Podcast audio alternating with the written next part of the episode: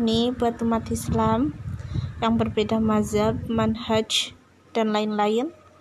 Suku bangsa negara yuk saling merangkul dan jangan saling menjatuhkan. Dan juga jangan saling mengejek karena kita itu diajarkan sama Rasulullah walaupun kita ini berbeda suku budaya agama dan lain-lain terutama berbeda manhaj dan madhab.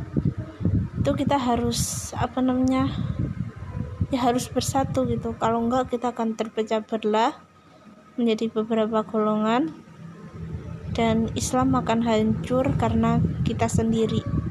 Karena kita yang menghancurkan Islam dengan kita terus berkelahi saling mengolok-olok saling mengejek dan mempertahankan ego masing-masing. Yuk buat yang anti tahlilan ya.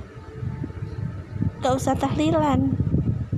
Gitu nggak usah uh, apa namanya intinya tuh nggak usah mengolok-ngolok orang yang tahlilan gitu. Dan buat orang yang tahlilan juga ya nggak usah mengolok-olok orang orang yang anti tahlilan gitu.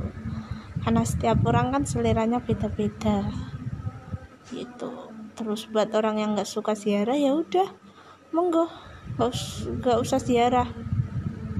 Dan buat orang yang suka ziarah ya silahkan gitu. Jangan mengolok-olok kepada orang yang nggak suka ziarah. Jadi dengan kita saling mengerti satu sama lain insya Allah Islam akan Islam akan jaya kembali dan damai